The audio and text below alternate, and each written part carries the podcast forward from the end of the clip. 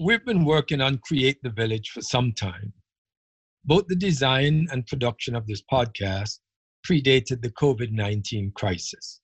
However, we decided to push pause for the moment on the original show design so that we could launch the podcast and focus on some of the ways that COVID 19 is affecting community development. We're honoring the social distancing protocol, so you'll notice that we're conducting interviews by phone and with Zoom. We're doing what we can to stay safe. I hope you are too.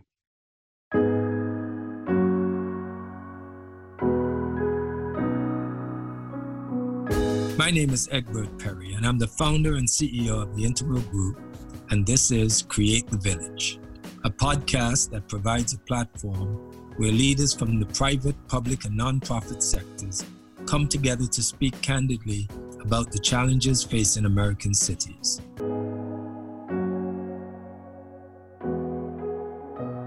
Have you yet read the story of a 30 year old Brooklyn charter school teacher who died of coronavirus complications after a month long battle?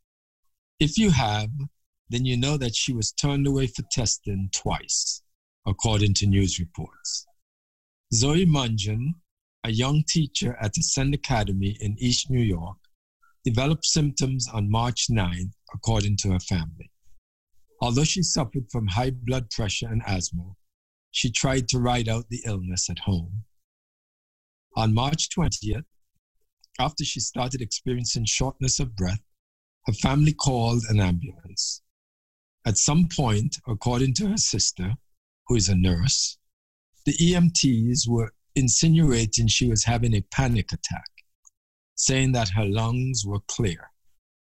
Although Zoe was admitted to the hospital, she was twice denied a COVID 19 test because of a shortage of kits. Again, according to her sister. When she was admitted to the hospital, she was placed in a medically induced coma, intubated, and placed on a ventilator. Read the full story for yourself, but know that it includes attempts to treat her with the malaria drug hydroxychloroquine with no luck, a second experimental drug, and transfers between three separate hospitals. Eventually, Zoe developed sepsis and needed antibiotics. Her condition deteriorated and she developed heart arrhythmia. This past Monday, April 27, Zoe died. As we contemplate what happened in cities and states across America, it's not my intention to second guess any one decision or to be critical of the decisions made at the local, state, or federal levels. I do, however, intend to underscore a statement I made in an earlier edition of Create the Village the United States cannot regain and maintain its competitiveness on the world stage while it effectively writes off a significant portion of its human capital by structurally limiting their opportunities. It shouldn't matter, but it does, so I will share this additional information about Zoe. Zoe was class valedictorian at PS 202 in East New York. Zoe earned a Bachelor of Arts in Psychology from Wellesley College, the elite private school in rural Massachusetts, and she received a Master of Fine Arts in Creative Writing from the University of Massachusetts at Amherst. Dr. Paula Johnson, president of Wellesley College, said of Zoe that she, quote, touched the lives of so many members of our community here and beyond during her time at Wellesley. End quote. She was intelligent, driven, and full of promise. She was exactly the profile any parent would want teaching their child. Last, but certainly not least, Zoe Mungin was an African American woman. Over the course of this current national crisis, the fissures in American society have been on display. Now is the time to lean in to address the many fault lines that have been exposed during this pandemic. A new state of normalcy will be created, and the only question for you and for me is will you and will I participate in deciding what normalcy looks like. I intend to participate, and I would encourage you to do so also. Before COVID 19 changed the world, literally, African Americans were disproportionately adversely impacted by a community development crisis. COVID 19 has only exacerbated that deficit. African Americans were the only people in this country, other than Native Americans, that have endured intentional efforts by their own government at all levels to limit opportunities for growth, development, and empowerment. And as a result, systemically, African Americans are trapped in communities that do not provide for or facilitate upward mobility.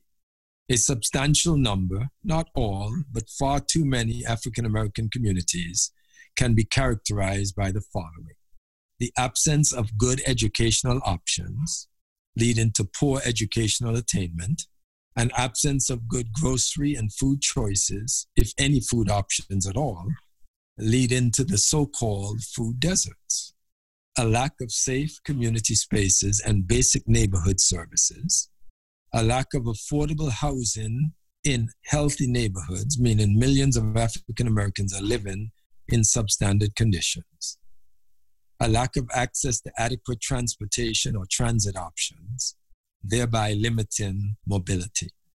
More likely to be downwind of toxic smokestacks or contaminated land or in housing filled with lead based paint, and on and on and on. And finally, a lack of access to good health care, resulting in generally poor health. Without drawing any conclusions about the circumstances surrounding Zoe's death, I can say that according to multiple studies, African Americans suffer exceedingly high rates of high blood pressure, as did Zoe. More than any other group, African Americans experience high rates of asthma. Zoe had asthma African American women like Zoe report their experiences with the healthcare systems inexplicably include maltreatment, denial of pain medication, and being openly questioned about their ability to pay for care. In the first several days of COVID 19, I had a conversation with Margaret Abe Koga, mayor of Mountain View, California. She's in the heart of Silicon Valley, and many of the largest technology companies in the world are headquartered in her city. On March 17th, again, very early in the pandemic, her city council approved funding to be used for renters who have been impacted by COVID 19. Today, you will hear her parts of that conversation. Also, today, you'll hear from Lucy Dadayan, a senior research associate with the Urban Brookings Tax Policy Center. Lucy monitors state fiscal budgets and policies. With all the talk about forcing states into bankruptcy, falling oil and gas prices, as well as delaying federal tax filings until July, I wanted to understand the fiscal ramifications on states and their ability to continue services that affect citizens in real need. Within days of acknowledging COVID 19, Washington was taking steps to issue $2 trillion to stabilize our economy. And just last week, Congress passed the funding bill delivering half a trillion dollars in additional funding to replenish and supplement key programs under the Coronavirus Aid, Relief, and Economic Security, or CARES. The funding will go towards the Paycheck Protection Program, additional small business disaster loans and grants, hospitals and healthcare providers, and testing. Cities and states, many of them like Mountain View, California, stepped up immediately to help ensure people were not forced out of their homes. Now, these local and state governments are in need of federal assistance too. As you will hear in the conversation with Lucy, services that help working people and our elderly are on the bubble for 2021 and possibly into 2022. Now we're hearing somehow there isn't enough money to help cities and states. And politicians are drawing partisan distinctions between red states and blue states. Regardless of how it is settled, again, African Americans are likely to be disproportionately affected. What you will hear in my conversation with Margaret and Lucy is the contrast between, on one hand, the daily frontline struggles of a mayor, like most mayors, who is battling on behalf of her constituents, and on the other hand, a skilled researcher who has the benefits of objectivity, data, and analysis that shows we are on the front end of this crisis. A mayor who is doing whatever is necessary to make life work for her citizens, and a researcher with enough distance to know that the impact of COVID 19 is deeper and more dire than anyone is currently discussing. As you're listening to these conversations, please keep in mind that when we lean in, we will have the opportunity to learn from our history and from these current health and economic crises. That we will have the opportunity to make adjustments in the new normal to create communities that are healthier and more sustainable. If we rebuild in our collective and self interest, then we will soon be back on track again to regaining and maintaining our competitiveness on the world stage. And remember, while it's called COVID 19 this time, if we don't make these important corrections, then it's only a matter of time before the next crisis rips the bark off and exposes our inequities. Here are the conversations with Mayor Abe Koga and Lucy Dadayan. Madam Mayor, how are you? Good, thank you. All things considered, um, we're just yeah plugging away. It's been busy. Uh, a lot of um, calls, requests, emails, requests for assistance, and it's um, it's you know it's tough in that sense because we're trying to help as many folks as we can, but unfortunately, we probably can't get to everyone. So, well, um, when I look at Mountain View, because of where you're situated and the makeup of so much of your commercial sector, you have a very interesting set of dynamics in your city. Yes, we do. And very unique in its own right, or not many places quite like it.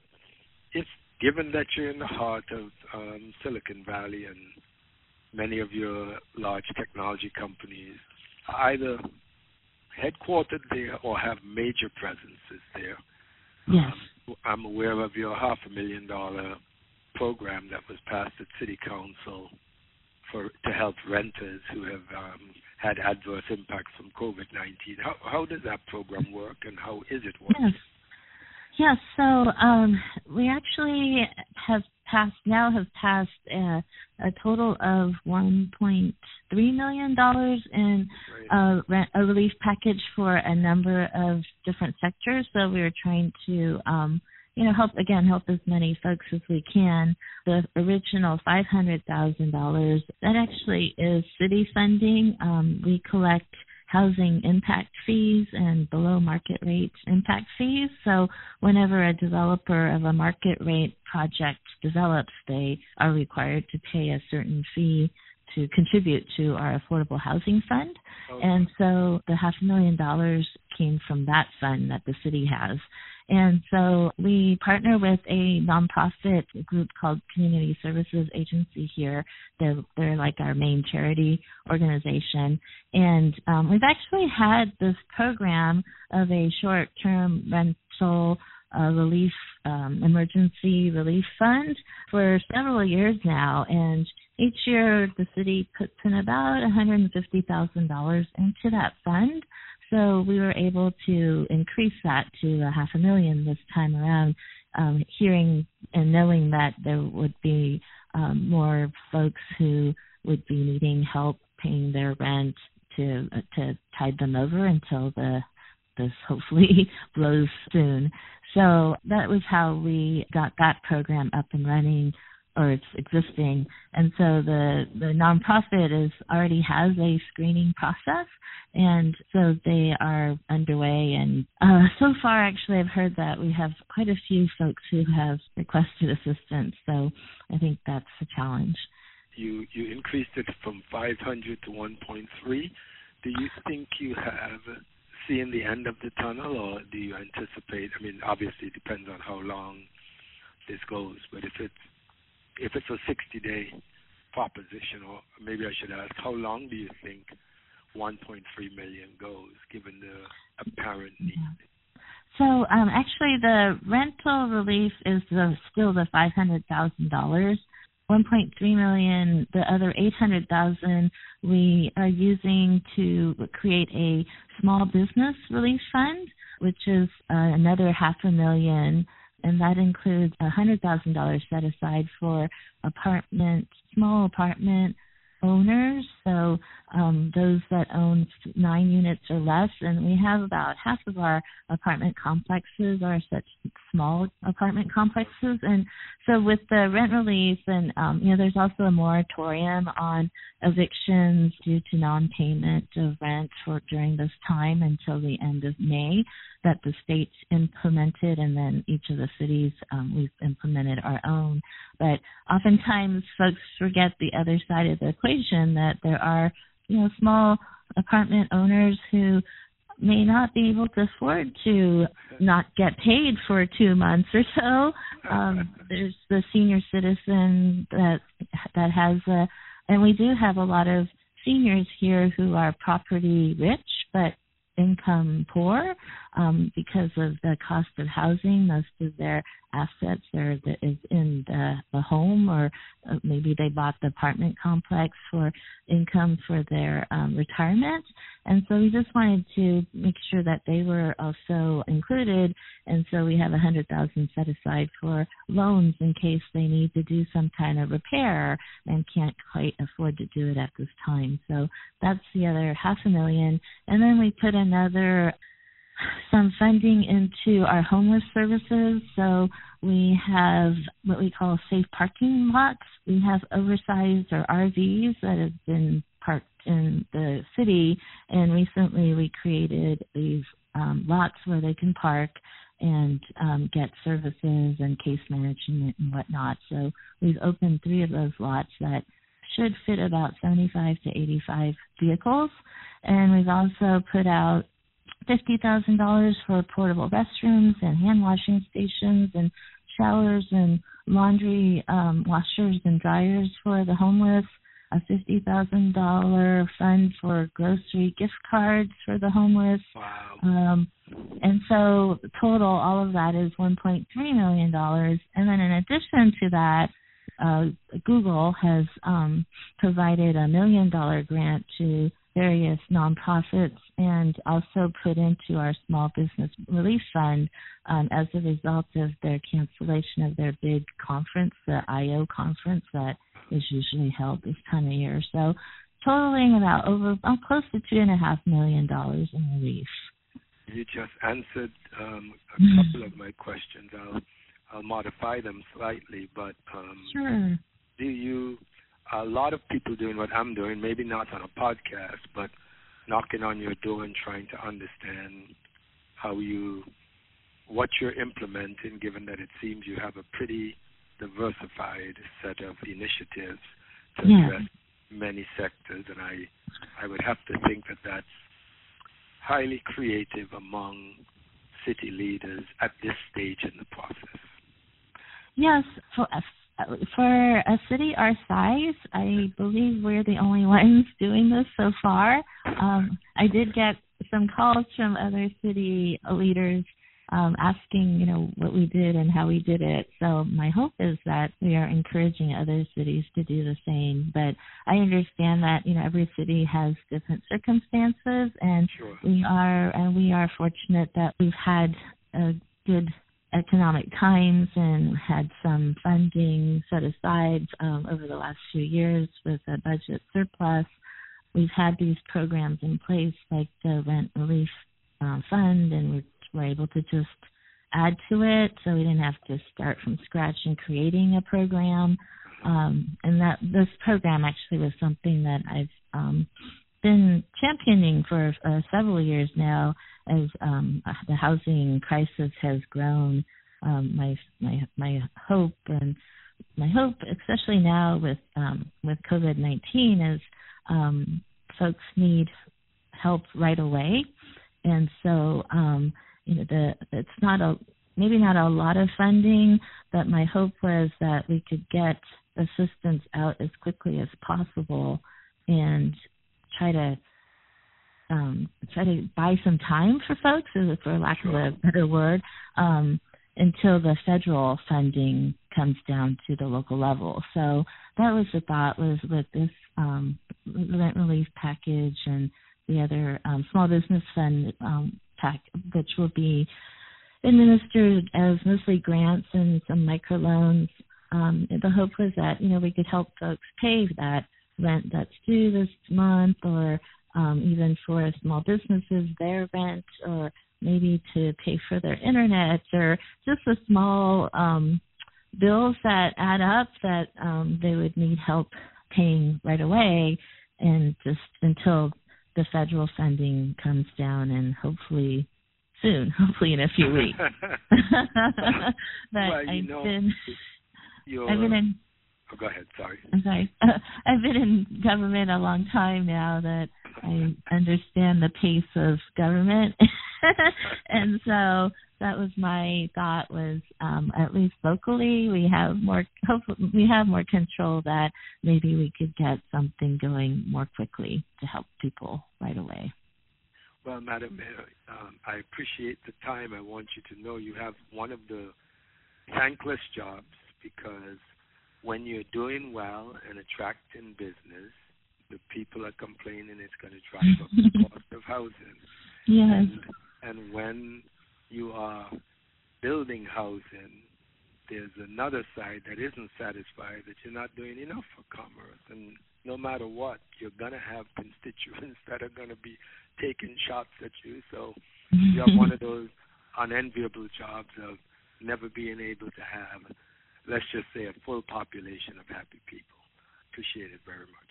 Yeah. Well, thank you for um, reaching out. It's always a pleasure for me to be able to um, share our experience here in Mountain View. I'm very proud of our city, and our residents are really just a very special group of folks very uh, knowledgeable and very involved, but also very compassionate and understanding and reasonable.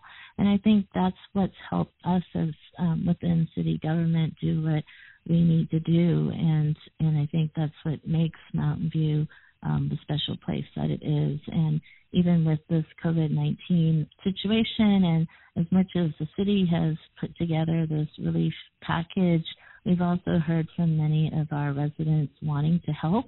And so the other piece to this is um, that we have created a, a donation portal called Together MV where folks can go to offer their assistance if they choose to to one of these funds. And we also have folks who volunteering and just also just the day to day checking on in on your neighbors.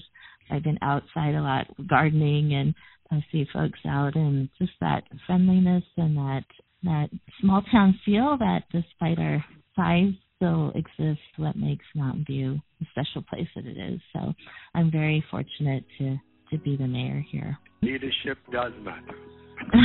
Thank you. That was my conversation with Mayor Margaret Abe Koga, who is fighting every day for her city.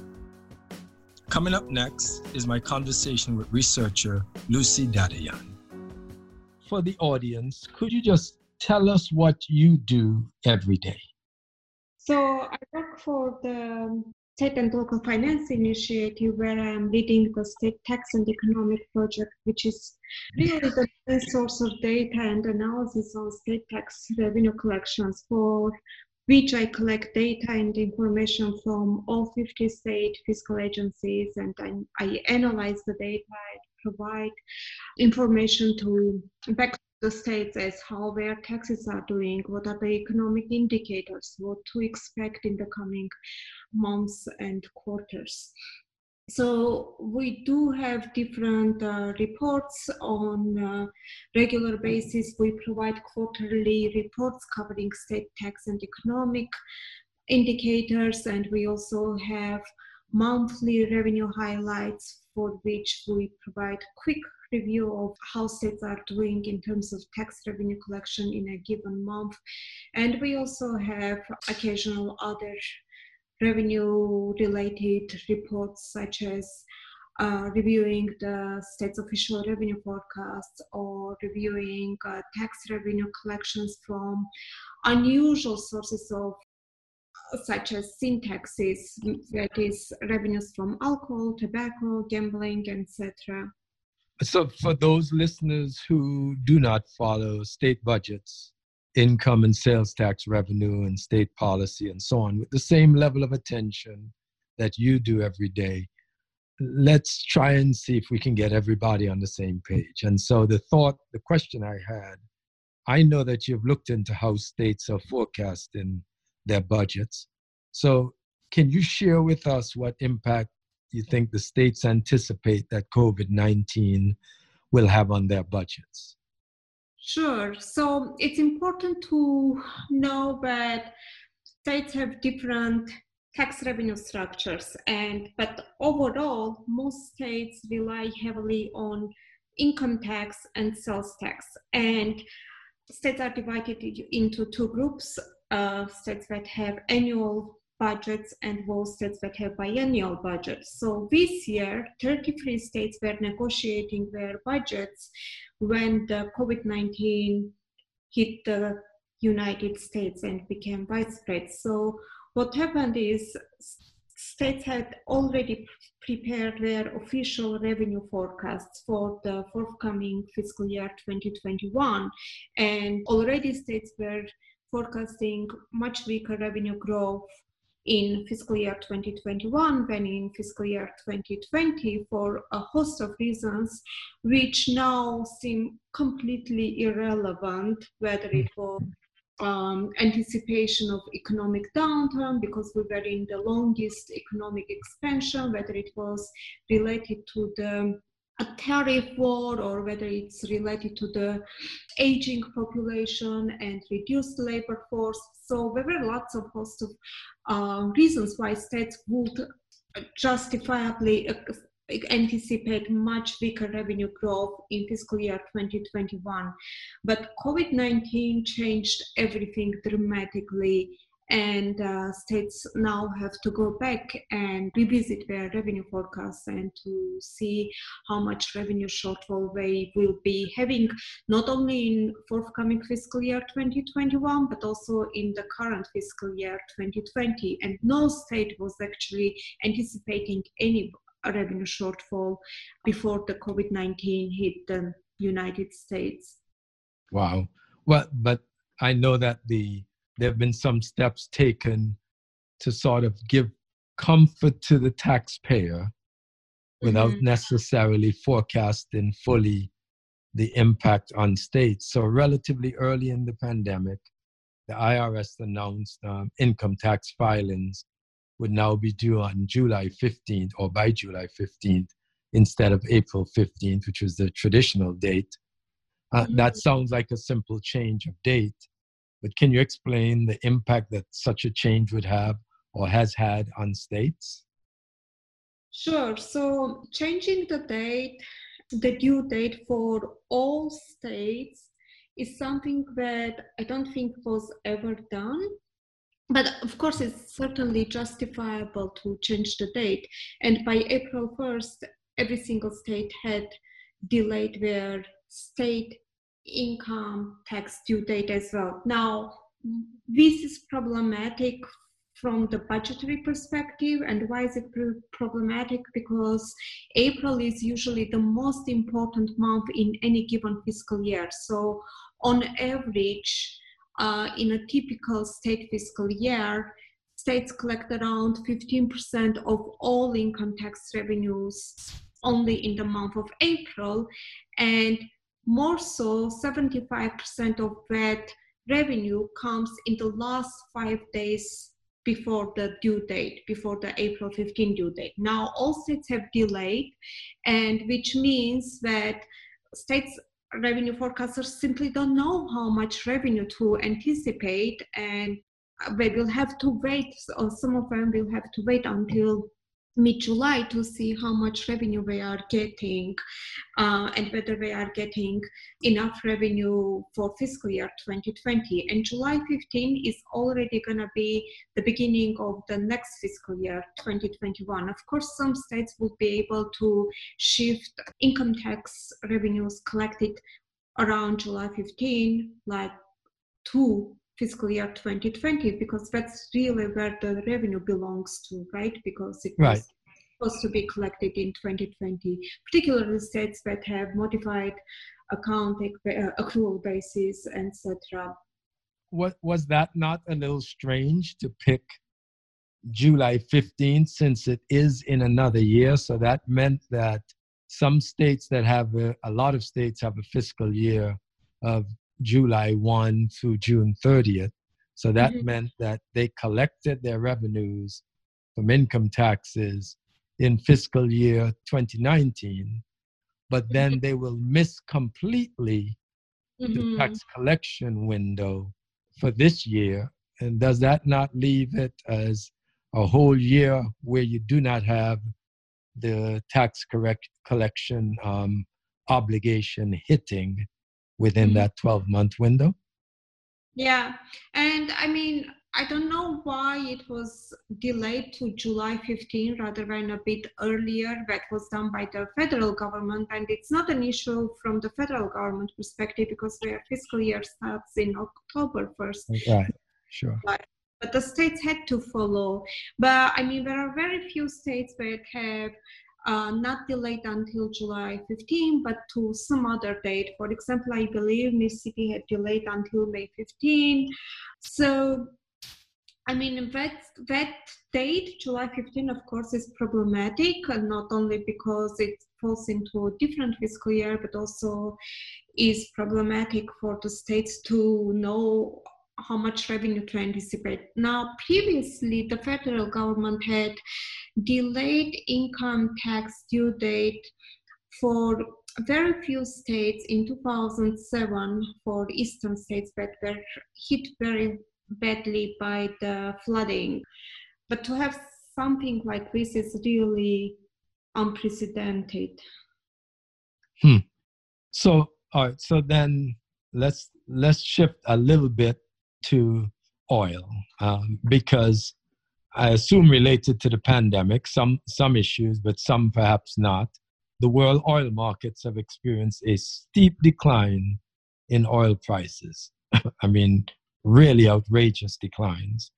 What, what do you expect the fallout to be in states, in those states that rely so heavily on, on the oil and gas industry? And I think about Texas and Louisiana, Wyoming, maybe West Virginia, and others. So, what do you think that looks like?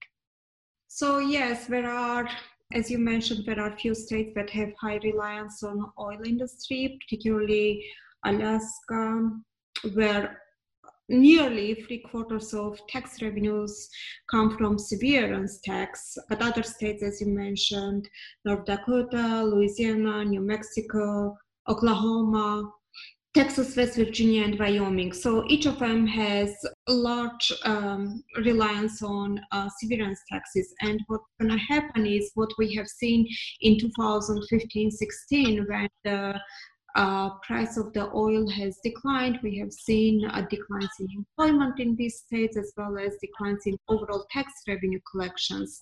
So definitely these states will see large shortfalls in their revenue collections. But the good news about these states is that they have relatively large rainy day funds, so they can face the shortfalls a bit better compared to other states that might have much smaller rainy day funds. Huh. I, I did not know that there was good news in there somewhere, so I'm happy to hear that. we have to um, have to good, give all both good news and bad news. um, so, all right. So clearly, we're experiencing a unique and never before seen scenario, and I know it's difficult to predict where we'll be a year from now. And you've sort of alluded to it a little bit earlier, but based on what we already know, what can you expect the impact to be on the next fiscal year budgets in states? Sure. Uh, so unfortunately, the outlook is not so great. It's uh, it's undoubtedly states will see double-digit declines in revenue collections, and that, that's what we have seen in the Great Recession. And now we have the Great Lockdown, which leads to shutdown of the entire economy. Like uh, we have never experienced such a economic shock whether it was in Great Recession or in the previous recession. So, looking at the next few months, states must definitely address un- unforeseen revenue shortfalls and sudden growth in spending because of the public health and economic crisis caused by COVID 19. In just the first four weeks of uh, the spread of COVID 19, the unemployment insurance claims surpassed the levels uh, seen during the Great Recession in the first year of the Great Recession. So we can already see the spending pressure, whether it's on unemployment insurance or um, also the public health cost. And um, for sure, state and local governments will need some aid from the federal government. Hmm. So, uh, well, but do I understand? I think I understand that there's currently no legal means for states to file bankruptcy. But as we all know, we've been hearing all the conversations uh, in Washington about giving states the ability to file bankruptcy. What would be the economic impact if, if states, especially the ones with really large economies like California and New York and Texas and Florida and so on, if they were to file bankruptcy, what does all that mean? I think the discussions of bankruptcy filing should simply be off the table because, as you mentioned, it's unconstitutional and also it's against the federal bankruptcy code. So uh, I wouldn't even go as far as uh, allowing states to file for bankruptcy. Instead, the federal government should step up and provide aid to state and local governments. And I know that uh, there is a bipartisan support for such a request to the federal government for getting more aid uh, for uh, supporting state and local governments. I mean, of course, federal government already provided a lot of help, the, whether it's in terms of the CARES Act, but unfortunately, there, there are some limitations tied to the CARES Act. For example, it specifies that state and local governments can use that money only related to COVID-19, addressing um, spending or other things related to COVID 19, but they cannot use money for lost tax revenues. And this is where state and local governments will need some help. For example, New York City mayor said that they need $7.4 billion from the federal government to address the lost revenues. So such decision will be made and i'm hoping that the federal government will provide aid to the states and local governments. So let's take let's take a contrary position. Let's assume nothing happens. Let's assume Washington or the White House and Congress do not act. What is what options are there that are available to states next year? I mean, I I'm I don't know if I'm asking a crazy question, but you know we've seen stagnation before so if nothing happens what does that mean that states can do? What options do they have? Yeah i mean unfortunately not much. I mean in the previous downturn states had um, usually had three options. The first option is to raise tax rates. Now can states raise tax rate during the public health pandemic? I don't think so the second option is to cut spending, but where do you cut spending when you have such a substantial increase in spending driven by the pandemic? I mean, yes, states can cut spending on non essential services, and that's what they have done in the Great Recession. They have cut spending on things like parks and recreational activities, swimming pools, or whatever. But that's not a solution. That's not gonna um, save a lot of money to the state and local governments. And also, they can tap into rainy day funds, but there are also some limitations how much uh, money they can withdraw from the rainy day funds. And some of the rainy day funds have restrictions earmarked for specific um, uh, programs and services. They can also look into other instruments such as tax and revenue anticipation notes, etc. But all of that is really, really hard given the situation. So the best case scenario would be for the federal government to, to step up and help the state and local governments. Wow. So I guess there's really, it's hard to make, to have a good picture as severe and as bad as this prediction or forecast looks. So I'm not going to try to get a good picture out of this bad situation. But let me ask you you're living inside of this every day, you're seeing some of the carnage. What unique twists or questions you are you trying to ask yourself to drive your research let's say over the next 30 days or, or 45 days, which seems like a lifetime. What are you looking at specifically inside of this dilemma that you're trying to get some answers to? Uh, I mean, every day is a surprise, and you know, such a fast moving, fluid situation. It's rapidly evolving, and um,